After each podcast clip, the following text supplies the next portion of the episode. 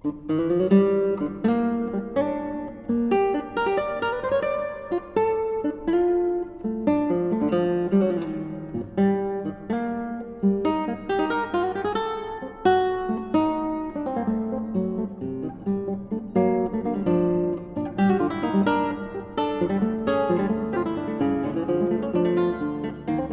it's David, and you're listening to the Tobase Classical Guitar Podcast. Really happy to have Bill Kanengiser for this episode. I'm sure many of you know who he is, a founding member of the Los Angeles Guitar Quartet, a renowned teacher at USC Thornton School of Music, a soloist, and he also recorded the classical guitar tracks uh, from the movie Crossroads. If you haven't seen this, it's a must watch for any guitarist one of my favorites. So, this episode is going to be a little bit different uh, from the previous ones. The interview may sound a bit uh, more radio style. When I recorded this conversation a couple weeks ago, Bill had just gotten back from giving the US premieres of a work he commissioned uh, for Sergio Assad to write for him titled The Walls. It's a concerto for guitar solo and guitar orchestra in five movements. So I'll let Bill explain everything. Um, but we're going to take a listen to little snippets from each movement and hear about his approach to it.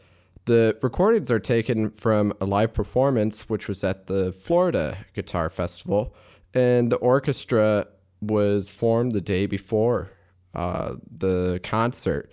And they did a really fantastic job. They hadn't met each other until then. So kudos to everybody out there. Before we get into the walls, I thought we would listen to another recording of Dusan Bogdanovic. I know we've listened to his works quite a few times over the past couple episodes, but I was really excited when I heard this piece earlier this week. Um, it's a concerto titled Kaleidoscope.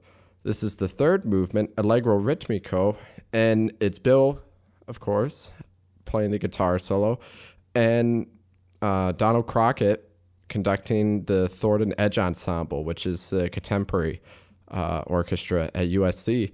It, I'm not going to lie, it is more of a contemporary piece, uh, almost getting to some atonality, but it has some really unique textures and some very passionate rhythms and just stunning dynamics.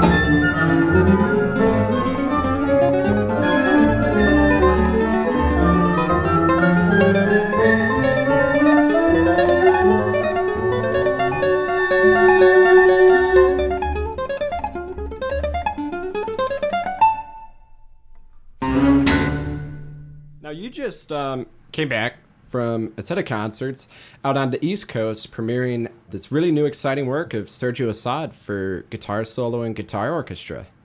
The Walls.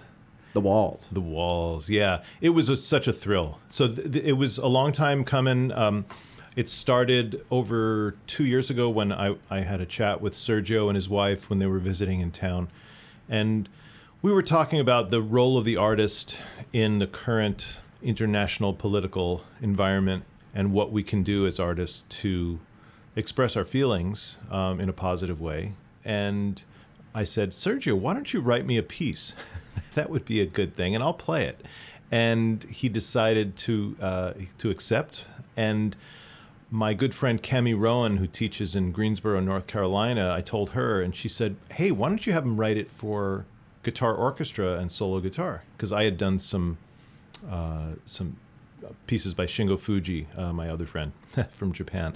And Sergio said, "That's a great idea." And then it's it took on this this whole life, and it was actually Sergio's wife Angela who suge- who thought of this idea of uh, having four movements that portray historical barriers that have been erected uh, to keep people apart from each other, uh, and then with this epilogue, and this piece is part of a larger commissioning project that I put together uh, with Augustine's help that I called the Diaspora Project, which has has basically is uh, looking at musical ways to express the immigrant, refugee, migrant experience. So the walls Sergio used as springboards, these four historic walls, and is making a political statement, I guess, but it's also musically just really fun. And j- just in briefly, the first wall is the Chinese Wall, the Great Wall of China. The second one is Hadrian's Wall, which is the wall that Emperor Hadrian uh, erected in northern England to, in a vain attempt to keep the Scots out. and the third one is the Berlin Wall. And the fourth one is the only wall that still exists, which is the West Bank Wall in Jerusalem. And the epilogue is called No More Walls, and it's a very interesting piece. We can talk about the logistics of it. But it was such a thrill for me to do the U.S. premiere of the piece uh, with Kami Rowan conducting in Greensboro. And just a couple days later, I was down at the Florida Guitar Festival in Tallahassee and did it with a different group down there. And it was a lot of fun. Sounds like a very rewarding project altogether for everyone involved.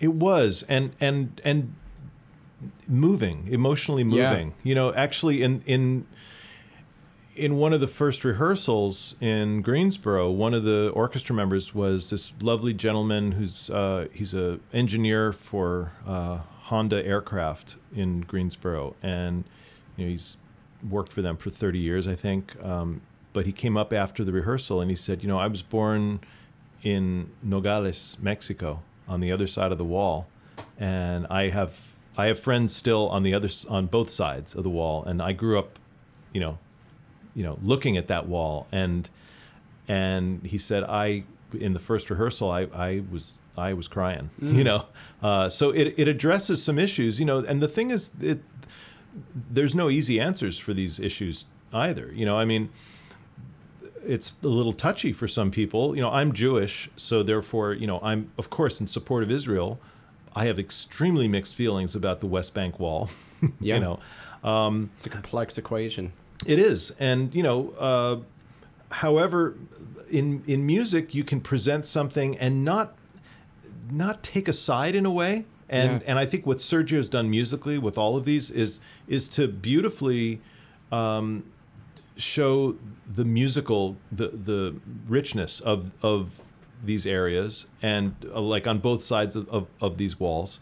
Um, and when you don't use words to make things totally clear when music is just vague enough we get the emotion of it and and it i think it, it's not going to elicit like that strong of, of a negative response from people who might be you know because that's probably the last thing Sergio wants, or or Right. for anybody. But it's, um, I guess, in a way, it allows this openness for interpretation, right and uh, it's beautiful that, and you know, not to get into politics and everything, especially since it's a very sensitive uh, uh, thing in this Oh, day. oh, but it is. It's it's really the thing that makes me one of the things that makes me most angry or sad about everything that's been happening the past couple years is just kind of the hostility and anger Right. behind people. Right. And people who think this will never talk to people who think that anymore.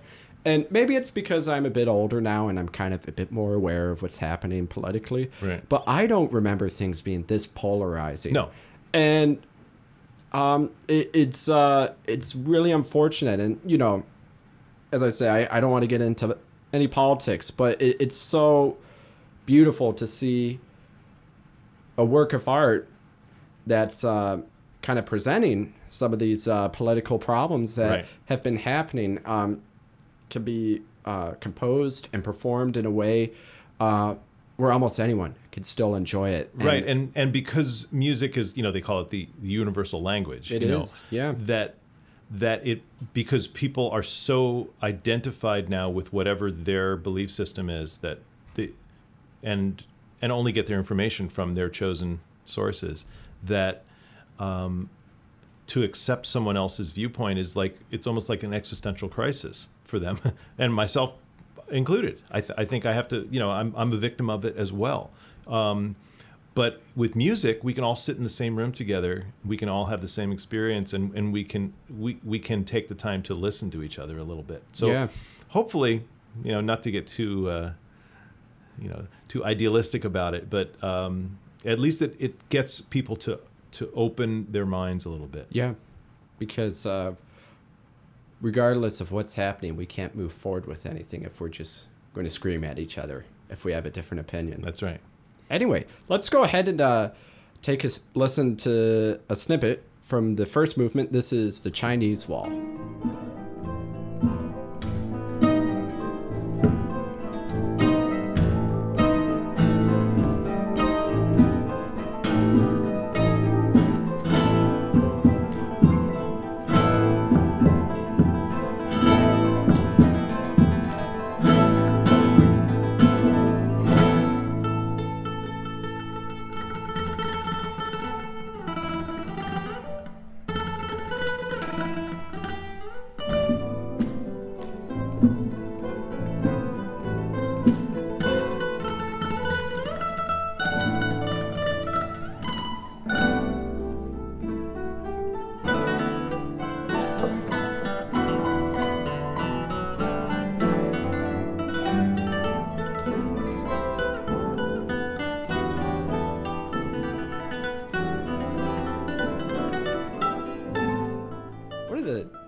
Things I think you're really, really great at is um, evoking the sound of different instruments, and we could Yeah. definitely hear that uh, with the Chinese influence. How how'd you go about that approach?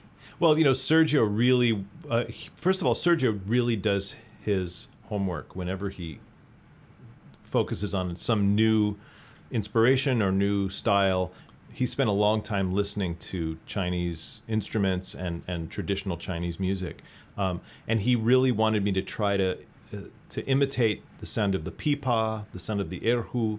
Um, and he didn't give me any specific directions like okay you know exactly do this but um, you know oh he did say well use a wide vibrato here bend a certain way um, but when i actually met with him uh, and we got to work on it together then it was it was really easy you know and uh, but one of the things I'm doing uh, to, to imitate the sound of the pipa, which is the the Chinese lute, essentially, is Is that the one string instrument? no, or- no, or- it's no, it's got. I don't know exactly how many strings the pipa has, uh, uh, but it looks very much like a like a Renaissance lute. Oh, it's okay. pear shaped, um, big, huge wooden tuners.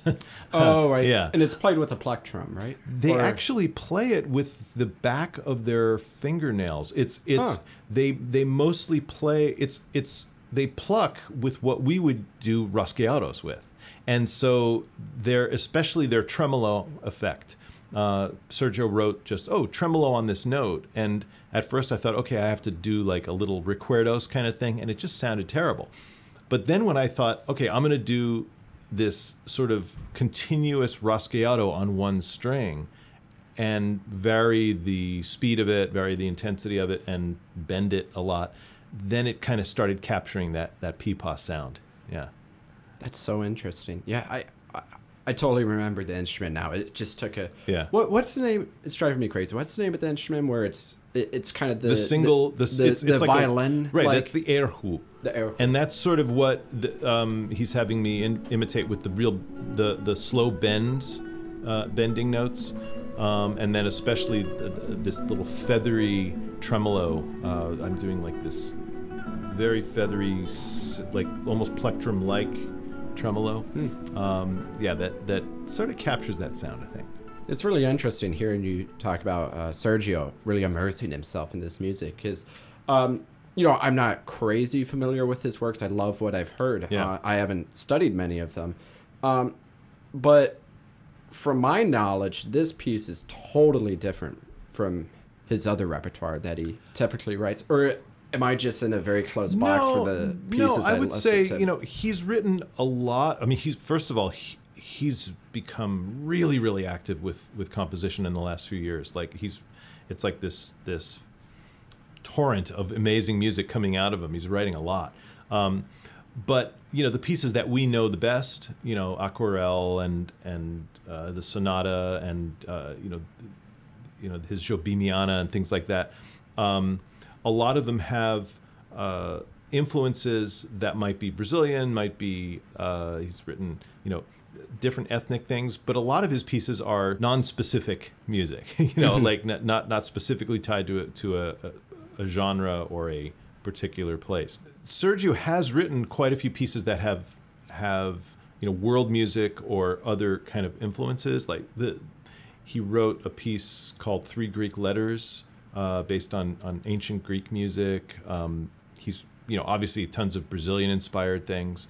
Um, but I I don't think he's ever written anything quite so obviously like like uh, evocative of, of these distinct uh, exotic cult musical cultures. And I think he's pulled it off beautifully. Yeah, it's it, you, you walk a fine line between uh, you know parody and paying homage to it. You know, and and I think there, there's moments where it's like, oh, that sounds like you know Scottish music or or Chinese music, but it also sounds like Sergio. Yeah. like so so he's able to You can still hear his voice. absolutely yeah. So let's go ahead and uh, now listen to the second movement. Yeah, this one this one's called Hadrian's Wall. Okay. And so what he tried to do here was to evoke the um, the Roman essence of of you know you know Emperor Hadrian um, with this you know essentially it's kind of like a Ben Hur soundtrack kind of kind of sound, but then clearly is evoking the the Scottish element uh, with a, a little lick that he wrote for me that is just about the best bagpipe imitation, you know, and it's it's so fun to play. It's just the way he wrote it. It it really captures the. Um, I feel like I'm wearing a kilt when I'm when I'm playing. Let's say that. You should put a kilt on uh, just for this movement. Laddie, you don't know what's under the sporran.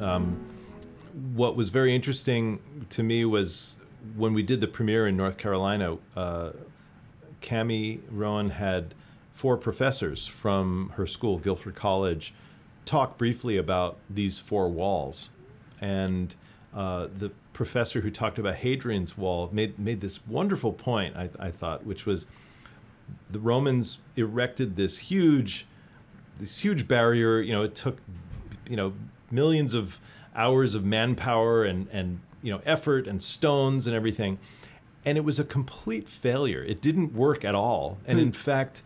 25 years after the wall was completed, it was it was so obsolete that it became a tourist attraction, and so it spurred actually this little mini, uh, uh, this little mini uh, enterprise where you know people people from Scotland would come to see the wall, and then they would sell trinkets and they would sell sell food, you know, and and then the stones that they used that the Romans used to build the wall were then used by the Scots to help, you know, build their their little houses and stuff, you know. So it it just showed like that, you know, what seemed like an absolutely urgent need for this wall in a very short amount of time. Uh, it it it totally didn't serve its purpose, and it actually like helped the.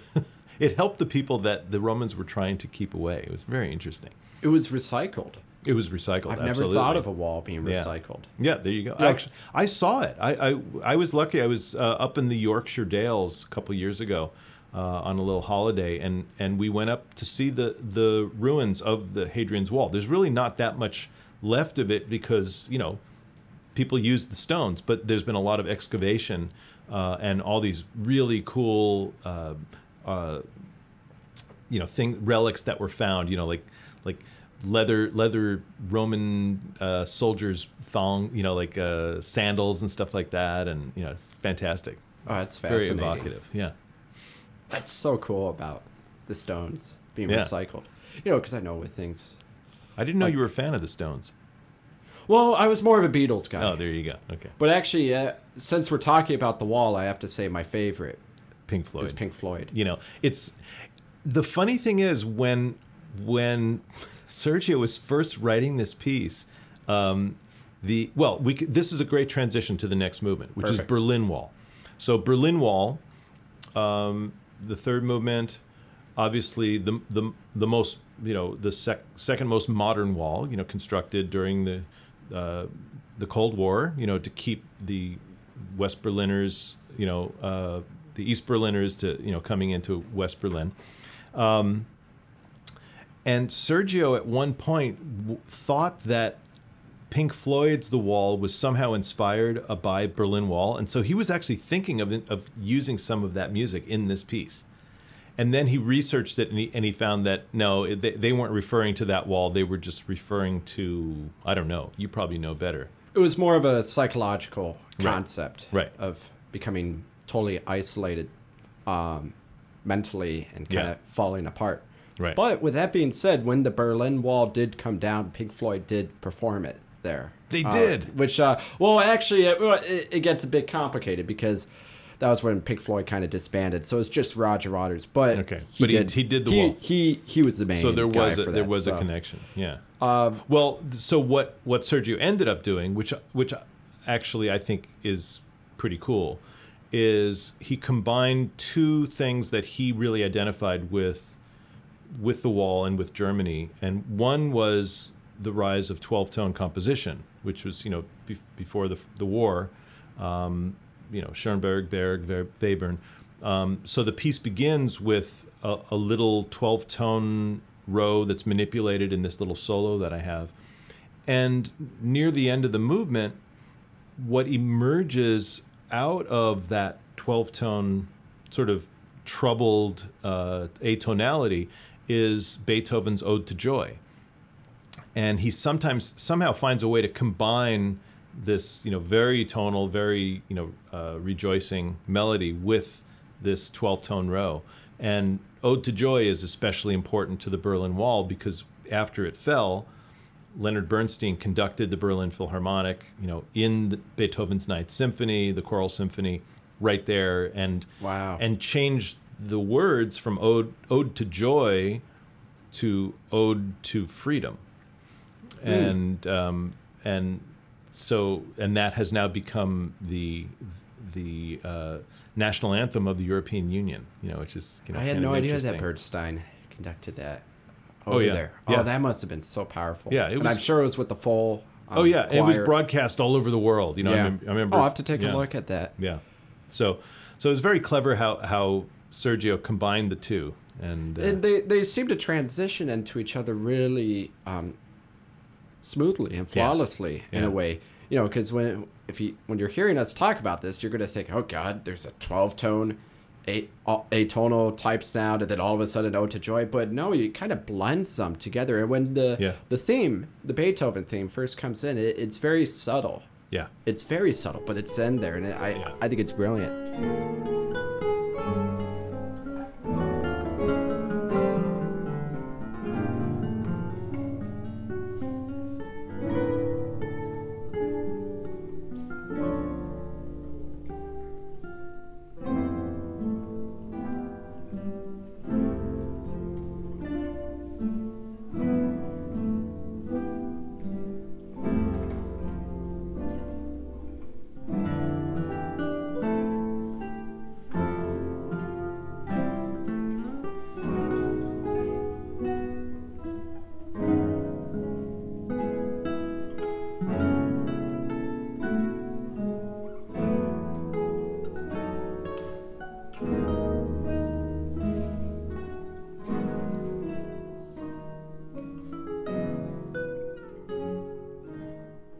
About the West Bank Wall, the fourth movement. Well, you know, the West Bank wall itself is the only one of the four that still exists. You know, the other three have have outlived their usefulness, and so it, as we discussed before, you know, it's it's a it's a fraught with controversy. You know, um, people on both sides of this this wall have suffered, um, and um, and the way Sergio deals with it musically is, I think, really interesting. He begins with this um, in- incredibly uh, evocative Arabic theme. You know, Sergio's family is originally from Lebanon, um, and uh, and so he really understands how to get that that you know fantastic you know bendy note kind of kind of sound and and sort of asks me to to imitate an oud, you know, the the Arabic lute, um, with lots of quick, quick little uh, ornaments and and bending notes, and I'm and I'm deliberately playing with a kind of very bright, you know, almost plectrum like kind of sound.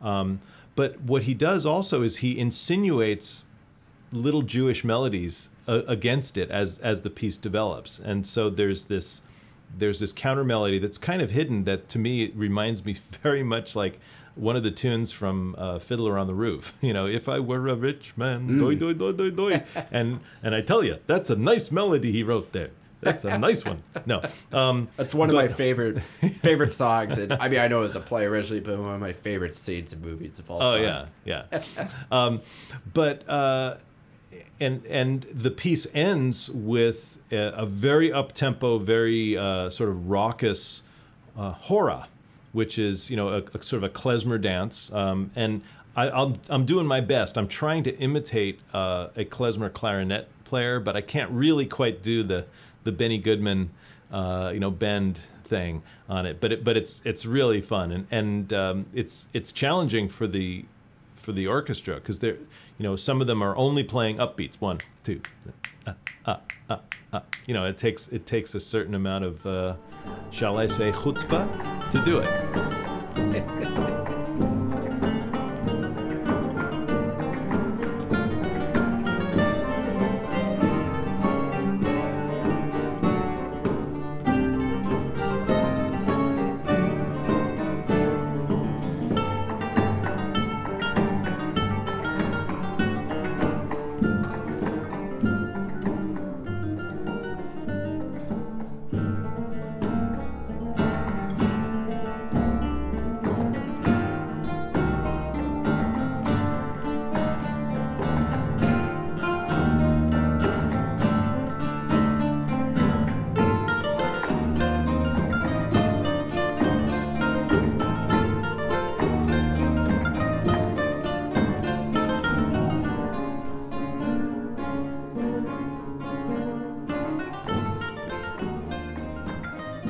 So so the the final movement is called No More Walls, which is uh, sort of like a a, a, a wish, I guess, that, that Sergio has that maybe we don't need walls. Um, uh, but it's also a, you know a thinly veiled um, commentary because it's uh, based on Mexican folk music.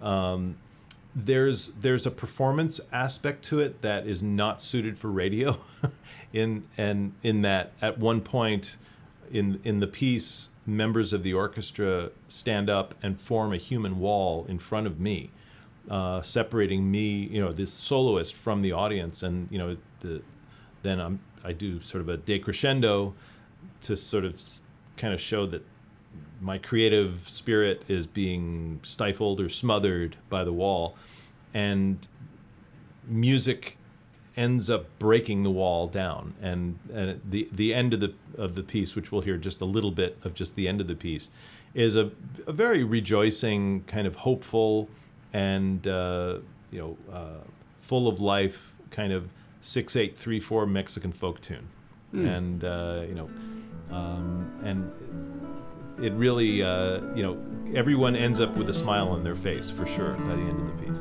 Gives us hope.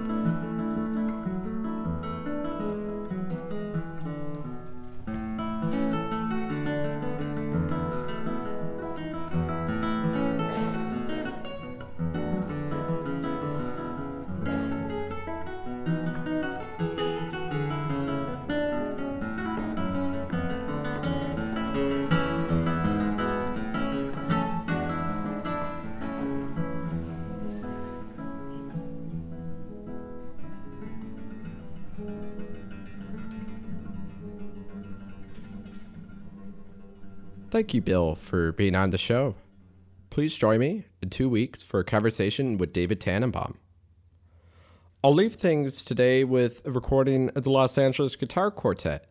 I just realized I've featured uh, half of LAGQ and we still haven't listened uh, to any of their samples. So this is one of my favorites that they do.